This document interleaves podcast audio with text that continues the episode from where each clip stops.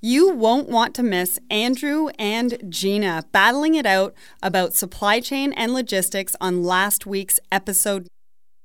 This is Two Babes Talk Supply Chain, where we interview the top supply chain professionals in the industry. You will learn about best practices, changes in the industry, and hot topics in supply chain.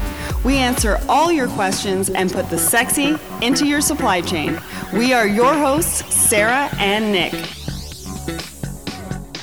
Are you struggling to make the most out of your supply chain and keep orders moving efficiently? ICE Corp is your supply chain specialist. They specialize in e commerce, retail, and drop ship distribution. They provide you with tailor made solutions that will drive your business and sales forward. You can get a free assessment. Visit them at icecorp.ca. Check out their learning center as they have some great free resources waiting just for you. Hello, everyone, and welcome back to Two Babes Talk Supply Chain. It is a beautiful fall day in Toronto, and joining us is the infamous Ken O'Brien from Gemini Shippers Group. Ken is on the pulse when it comes to shipping, so this episode will be jam packed with some really useful information and insights. Ken joined Gemini in 2015 as Chief Operating Officer. Ken is the founding president of Big Box Small Box, an analytics consulting and SaaS firm engaged in providing companies with innovative ways to leverage their data assets to improve performance. Prior to founding Big Box Small Box, Ken spent 21 years in the liner shipping industry with APL and Hapag Lloyd. He held various senior trade management and operations roles, including managing APL's 3 billion Pacific P&L as senior vice president of the Trans-Pacific Trade. Ken received his Bachelor of Science degree in Maritime Administration from Texas A&M and has a Master of Science degree in Business Analytics from the Leonard N. Stern School of Business at New York University. Ken is the Vice President of the Board of Directors of the New Jersey 211 Partnership.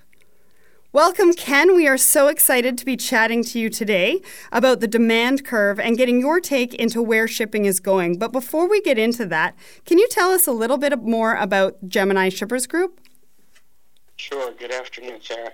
So, Gemini Shippers Group has a history of almost 100 years um, representing originally exporters and manufacturers of handbags and other fashion accessories in North America in 1986, when the Shipping Act uh, was enacted to change the way companies could contract, um, they formed as one of the first shippers associations in North America. So, a shippers association, for those not familiar, essentially is a membership-based organization. Um, people join their companies, join Gemini, and then um, we help them procure ocean freight rates with with ocean carriers. So we are combining the aggregated volume of our member companies um, to leverage both price and service, getting them a better product uh, for their ocean freight needs. And then in addition to, you know, ultimately giving them a better, hopefully a better price and product, we help them with a host of other ancillary things in supply chain that maybe small and medium shippers might not be able to do on their own. It's a not-for-profit organization, and uh, and we're today, uh, if we were if we were to categorize ourselves as a, as a direct importer, well, it's it's been a busy 24 months. I think you know most people who, who follow this, even even on the periphery, have seen. Um, anytime the container shipping makes the Wall Street Journal or the mainstream media, you know something's going on. So really, what happened is uh, since really 2014, um, the industry's been on a, a bit of a roller coaster ride, driven by increased supply of capacity driven by the carriers, building bigger ships. And, and if you step and walk that back a bit, those bigger ships um, was really driven by a rush to get to lower unit cost and scale. So what we saw was uh, starting in after the financial crisis, most of the big liner companies buying much bigger ships to try and drive unit costs down to account for rising operational costs and, and really their primary cost fuel that drove this race, and I'll call it an arms race to big ships to drive unit costs down, um, which unfortunately timed against overcapacity because demand flattened. So, you know, when we talk about the demand curve for shipping, most people would talk about a look back on, on taking a multiplier of, of GDP, and that would kind of give you your, your a good guess on where your demand would be. And what we've seen over the last 10 years really is a flattening of that demand ratio between GDP and, and actual containerized demand. And there's lots of lots of good reasons for that. So in the last 24 months, what we've really seen is increasing capacity met with relatively muted demand by what I would say is a, a relatively muted global industrial climate. Um, that has led to significant rate volatility, mostly downward over the last 24 months, um, which has led to a, you know, and ultimately a need for carriers to find other ways to to, to make a uh, an economic profit, or at least to lose less. Um, so what we really seen was in in a time where an industry that was pretty stable for for quite a while, a spate of mergers and acquisitions over the last 24 months. Um, and then in the most recent, this summer, the declared bankruptcy of Hanjin Shipping, which uh, has has really changed the landscape. Taking, you know, ultimately five carriers that existed a, a year ago will will not be operational companies a year from now, um, and that is uh, that is kind of in a in a nutshell where we are today. Uh, speaking on that, Ken, what happened with Hanjin? Like, I didn't hear anything about any troubles they were having, and then all of a sudden, I got this email saying they went bankrupt. I think a lot of people feel that way. You know, you know I, I, it really comes down to, um, and I guess it, it, it applies to Hanjin Shipping or to any other shipping company or to our own personal finances, is if you finance your operation on debt, uh, sooner or later something has to change. And, and I think in a perfect world, what happens is demand increases and you your revenue goes up and you're able to you're able to move yourself out of the position. And, and in Hanjin's case, they really they ran out of time on the debt. Um, so over the last number of years, as they were not able to make a, an operational you know positive return, they were still buying ships and doing all the things that shipping companies have to do just to exist. It's an incredibly cash intensive business. Um, and they just piled on the debt, and eventually they got to a point this summer where, although the debt was there, and I think most people nominally knew that there was a lot of debt tied to their company, I think very few people thought that you know the banks ultimately would would force the hand of the company to take action, and that's really what happened. They uh, could no longer uh, continue to borrow, and, uh, and with booming debts, um, a reorganization, I guess, was the uh, the decision. Yeah, I so I guess I guess you know what does that mean for shippers? I was reading a blog earlier today, um, and it said the research firm Drewry predicts industry losses of at least five billion dollars U.S. in 2016. So, what what does that mean for everybody? You know, I, I think that I, I read the same. I read the same posting, and certainly we we've spent a lot of time trying to help educate our members on, on what you know what is the financial position of the, the major carriers that they that people use, and and what you see is in the short term, containerized shipping is, is, is not a very good business to be in right now. Um, rates generally are not covering costs. So over the long term, if you can although I think many of them would say they're making a, a profit on a variable basis, i.e., they're, they're better off operating than not, you know, they're not putting enough money against their balance sheets to retire the, the debt load of all these ships. So, for my side, I guess what that really means is over the course of the next number of years, there has to be some, some, some shifts in, in how things go. I think the carriers have, you know, engaged in self help um, most of them have worked really, really hard on trying to drive um, waste out of their out of their operations and reducing their unit cost. And when you read their financials, most have done a very good job of, of scaling up their business to drive unit cost down, um, using bigger ships that burn less fuel per container transported. Um, but at the core of it, it's, it's the revenue side that'll have to change over time. Can't save your way out of this, I would say. So, what changes do you foresee in 2017 when it comes to shipping? Well, you know, I think the core of this it's a supply and demand business, and and right now, even with even with Hanjin um, ultimately leaving the industry effectively, um, the ships that Hanjin owned and, and chartered those still exist. So, you know, the ultimate capacity of ships in the market versus the demand for freight to move um, still suggests that there's too much capacity. I think certainly what we see is new orders of ships by carriers have, have all but stopped. So there's there's lots of ships still to be delivered, you know, that were ordered two and three years ago. It takes a couple of years to get a ship. Um, but what, as those ships come in, this, this overhang of capacity, barring some strong change in the demand side, probably means that rates, just from a supply and demand standpoint, stay under pressure. I think what carriers ultimately have to try and do is see if they can work their way to low general rate increases to move their price points up above, not only above variable profits and variable operating profits, but how they can actually start to make some money that helps them retire debt and, and, and be truly profitable.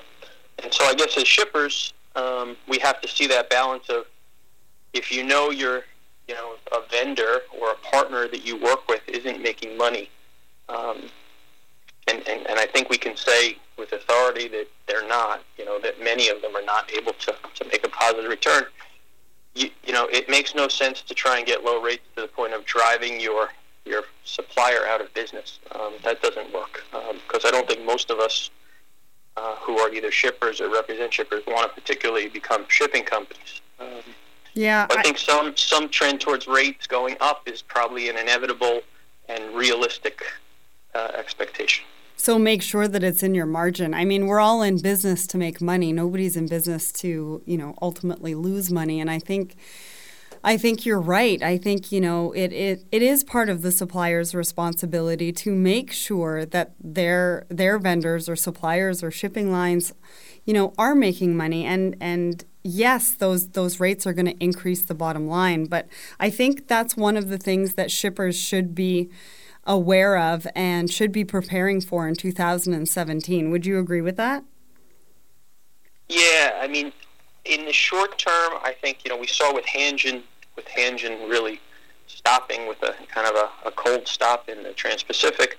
We saw the short-term rates certainly popped up and, and considerably went up, and they're starting to tail off now as, kind of the peak shipping season starts to uh, starts to wane. So I think you have a kind of a, a, a a two prong part to this. The first would say there's still too much supply. Um, rates still are going to be under pressure. The other part is there has been this, you know, this acknowledgement when when most of your top companies in a trade um, are going through some form of M and A um, or restructure. Um, it's probably time to to say, well, this is probably not long term sustainable.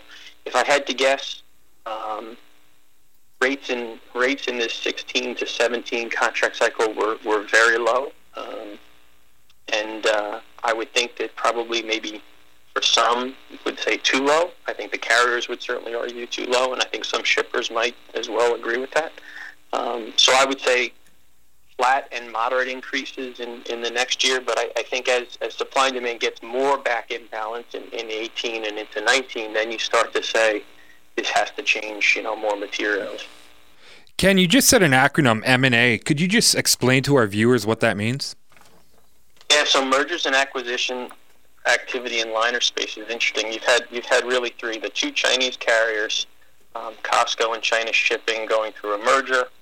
Um, the acquisition of NOL, which operates as APL um, by CMA, and then ultimately the uh, which then they also involved the company U.S. Lines, which was owned by CMA as well.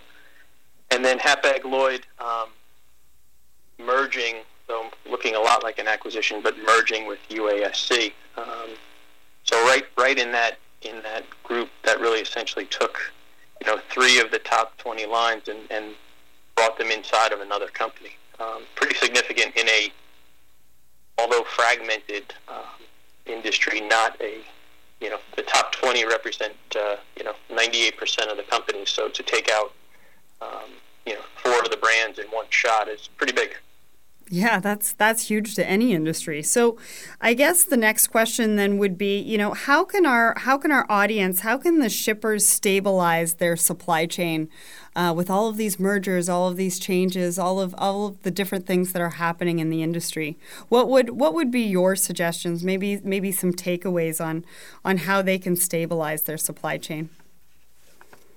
Yeah, I mean, you know, along with the along with the companies merging and, and changing, it really the, the, the bigger story and probably in that exists is the alliances and, and uh, just like the airline alliances, the the containerized shipping alliances um, play a big factor in this. And so while while you're potentially contracting with your carrier, your carrier is also partners with three or four different alliance partners or six alliance partners um, in one case. And now these, as these different combinations of businesses occur, all of these alliances will change. So, you know, by next spring, the entire landscape looks different. So that's an entirely different route network with entirely different partners, potentially going to different terminals and different ports. So for shippers, um, as you kind of plan forward, how do you how do you keep your supply chain stable as your underlying uh, base of, of you know transportation is moving around.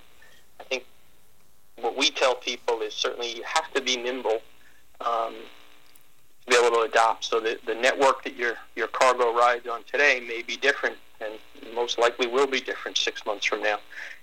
How are you going to deal with that? What if that port pair that you ship on, be it A to B, what if the transit time is going to change in their new network, or what if they're just not going to call those two ports anymore? Um, the other part I think you have to do is really stay informed, um, and that's probably the hardest part because you know I think as an ex-carrier and now someone who helps shippers, um, I think it's it was always my belief that everyone kind of had the same information I had, and what I really find is information in, in liner shipping is asymmetrical. Some people know a lot, and some people don't. Um, as shippers, I think the ones who will, and I, I, I, I'm reticent to use the word win, but the ones who will do better um, will have more information. And I think that really requires knowing two things: knowing your your true needs for, for your product, and, and, and you know that really involves working inside your own company on understanding you know what your merchants are selling and, and who they're selling it to and how fast it's going off the shelves. And then ultimately understanding those suppliers. So really getting to know your providers. And so as we as we talk about how we help companies you know we say one of the benefits of the Shippers Association is we certainly get lots of good contact point inside the carrier base. And so we really are ingrained in understanding their business. Um, and also what they need is carriers. You know, carriers, like everyone else, there's customers we love, there's customers we like, there's lanes we like, there's lanes we don't like. Understanding the business needs of the carrier and trying to fit the cargo into that network so that it's a win-win. I think, as you find right now, certainly every carrier certainly appreciates an informed customer. Um, and so I would say for, for, shippers, knowing your carrier and understanding what would make them more you a more desirable customer, um, and then having the ability to be nimble to adjust your product um, shipments to fit that network change or that new network or that carrier. Those would be probably the two levers that I think shippers really need to be able to pull. Um, all the time, but in particular as we go into 2017. Yeah, and I think that's a good point. I mean, there's always the risk mitigation and contingency factors. And I think both of those speak to, you know, companies having or shippers having, you know, that contingency plan which will help mitigate some of that risk. You know, if a if a if a shipping line does stop calling to that port, what is your next plan of action? And I think keeping informed is you know, one of the key factors in being able to come up with that that sort of plan. So those are. Re- I dare say, no, no, no CFO ever ran down to their supply chain department and said, "Fantastic news on the low rates, which we were able to deliver no product." Um, you know, it's that risk adjustment, and so I would say risk-adjusted freight rates. Um, are something that I would think about is, is there's a low price. There's always going to be a, a variation in price, low to high. Um, in your own mind as a, as a traffic manager, quantifying that risk and saying, does the rate I am getting support this price, and am I making the right decision rather than just isolating service and price as two separate things? Um, it's really, I would argue that you should really be thinking about your prices um, in a, on a relative basis to what perceived risk, real risk, or or, or value, um, and that you know, paying paying less for less is not more valuable than paying more for more. It's just a different value prop. Right, and I and I guess on that note, I mean, talking about contingency plans and risk mitigation, where where do you see shipping in five to ten years, and what challenges do you think that that shippers are going to face? I mean, you, you you touched on it a little bit earlier in the conversation, but I just I think there's a little bit more to expand on with that. I mean, it's obviously going to change, and I just want your opinion on on where you see that going and what challenges they might have to face. Yeah, in my work before I joined Gemini, I spent a lot of I spent a fair amount of time um, talking a bit in, in retail analytics about, you know, customer behavior and what drives a sale. And I think as from from from what I was able to learn in the projects that I worked on in, in that space, um, how to cater to an incredibly fickle customer moving towards e-com, um, where you really have a chance to gain a sale, and then if you miss it, it's gone and they've moved on to someone else who was quicker and faster and had a product more readily available in front of them to buy today. So I think for supply chain, that ultimately has to has to make that happen. Um, you know, the merchants and the and the designers will, will will make and build those products that those customers want, and assuming they've done a great job at that, um, it's still incumbent on the supply chain teams to have the product in the right place at the right time. Um, and I think that gets increasingly hard when the when the cycle for a sale in, in the in the dot com world um, infinitely more quick than, than when everything was driven around brick and mortar. So for from from my view, I would say that you know the big changes that that I would see is the interconnectedness of supply chain planning with actual the retail side of, of an operation and, and really being able to gauge demand signals right off the you know clicks on your e-com platform or the swipes in your POS system in a store, and really start to be really understanding the demand planning side of this business and tying it back to supply chain. And I think over the last 10 years, there's been lots of work around that and, and a lot of good talk around it. But in the next 10 years, I think that's going to become almost core to supply chain is really understanding the information piece of it. So I don't see the big changes coming in how big the ship is or how long the truck is. What I really see is, is how are you going to use the data um, about your customer, about your orders, to tweak your supply chain in, in almost a real-time environment to, to, to have that good there, right, the right place at the right time for that customer.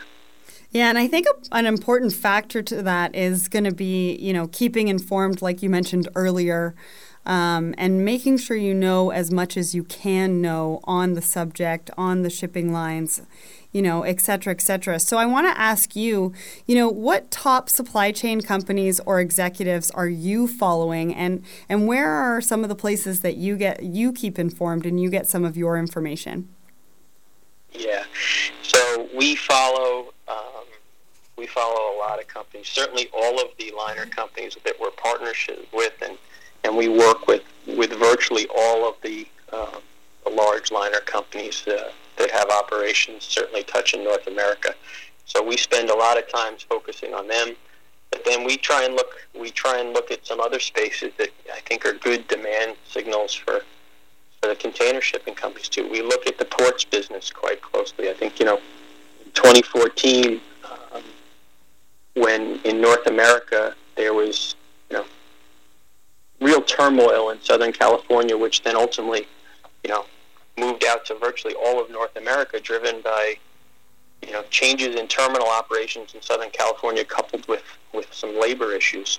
Um, understanding how the terminal infrastructure impacts the liner companies who are ultimately either owners of or, or customers of these terminal operators. I think that's a big piece of it. Um, we follow, you know, the chartering industry. So underlying cost of operating a liner network is, is driven on, you know, these ship costs. Um, so understanding the direction there.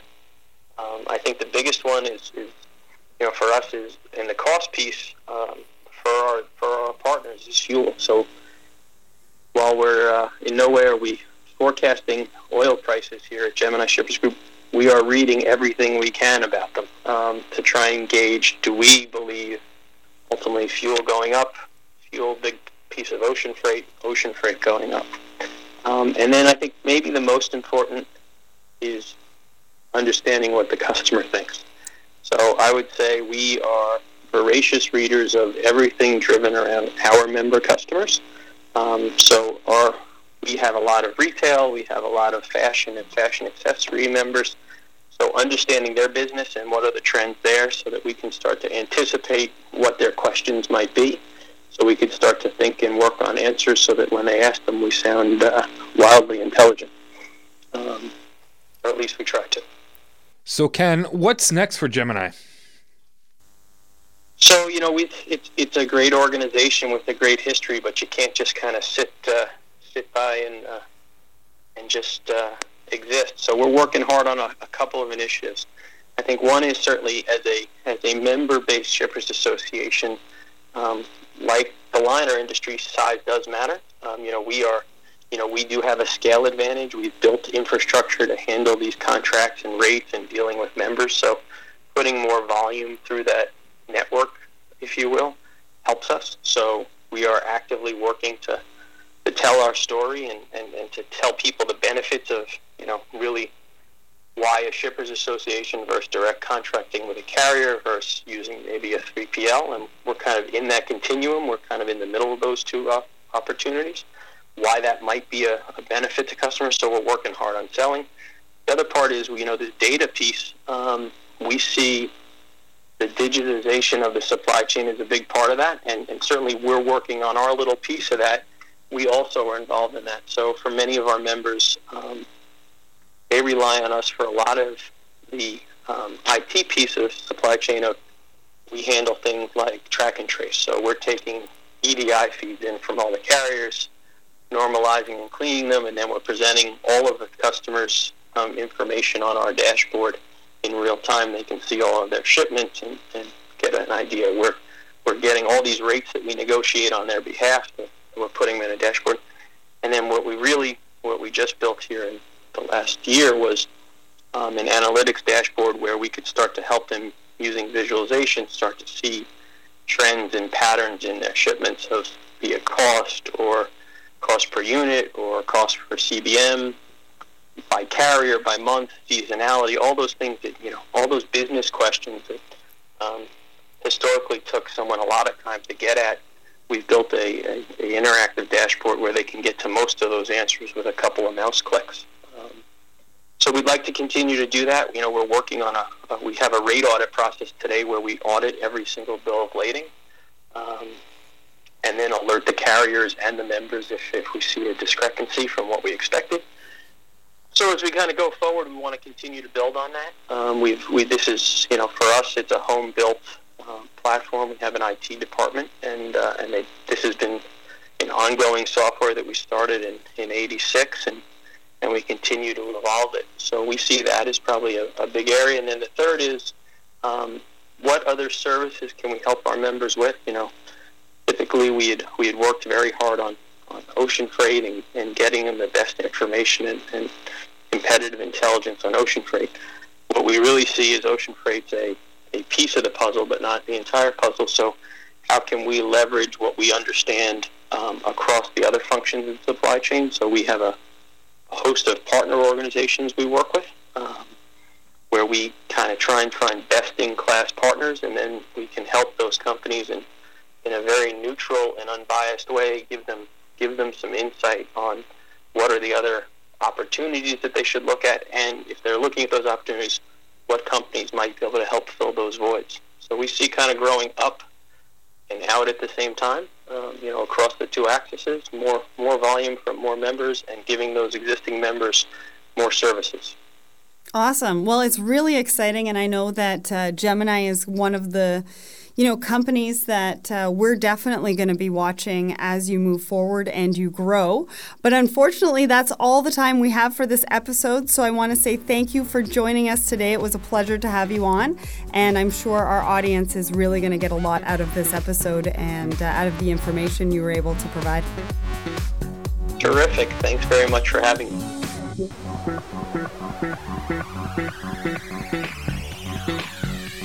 Thanks to Ken for being on the show today. Ken has given all the shippers in our audience a lot to think about and possibly implement in their strategies for 2017. Next week, we are joined by Nick Moreau from Hampton Products to talk about Incoterms. He says you are using FCA and FOB terms incorrectly and will tell you why that the Hanjin bankruptcy can still screw you. Remember to subscribe to our show on iTunes and Stitcher. See you next time on Two Babes Talk Supply Chain. And just remember, as always, ship happens.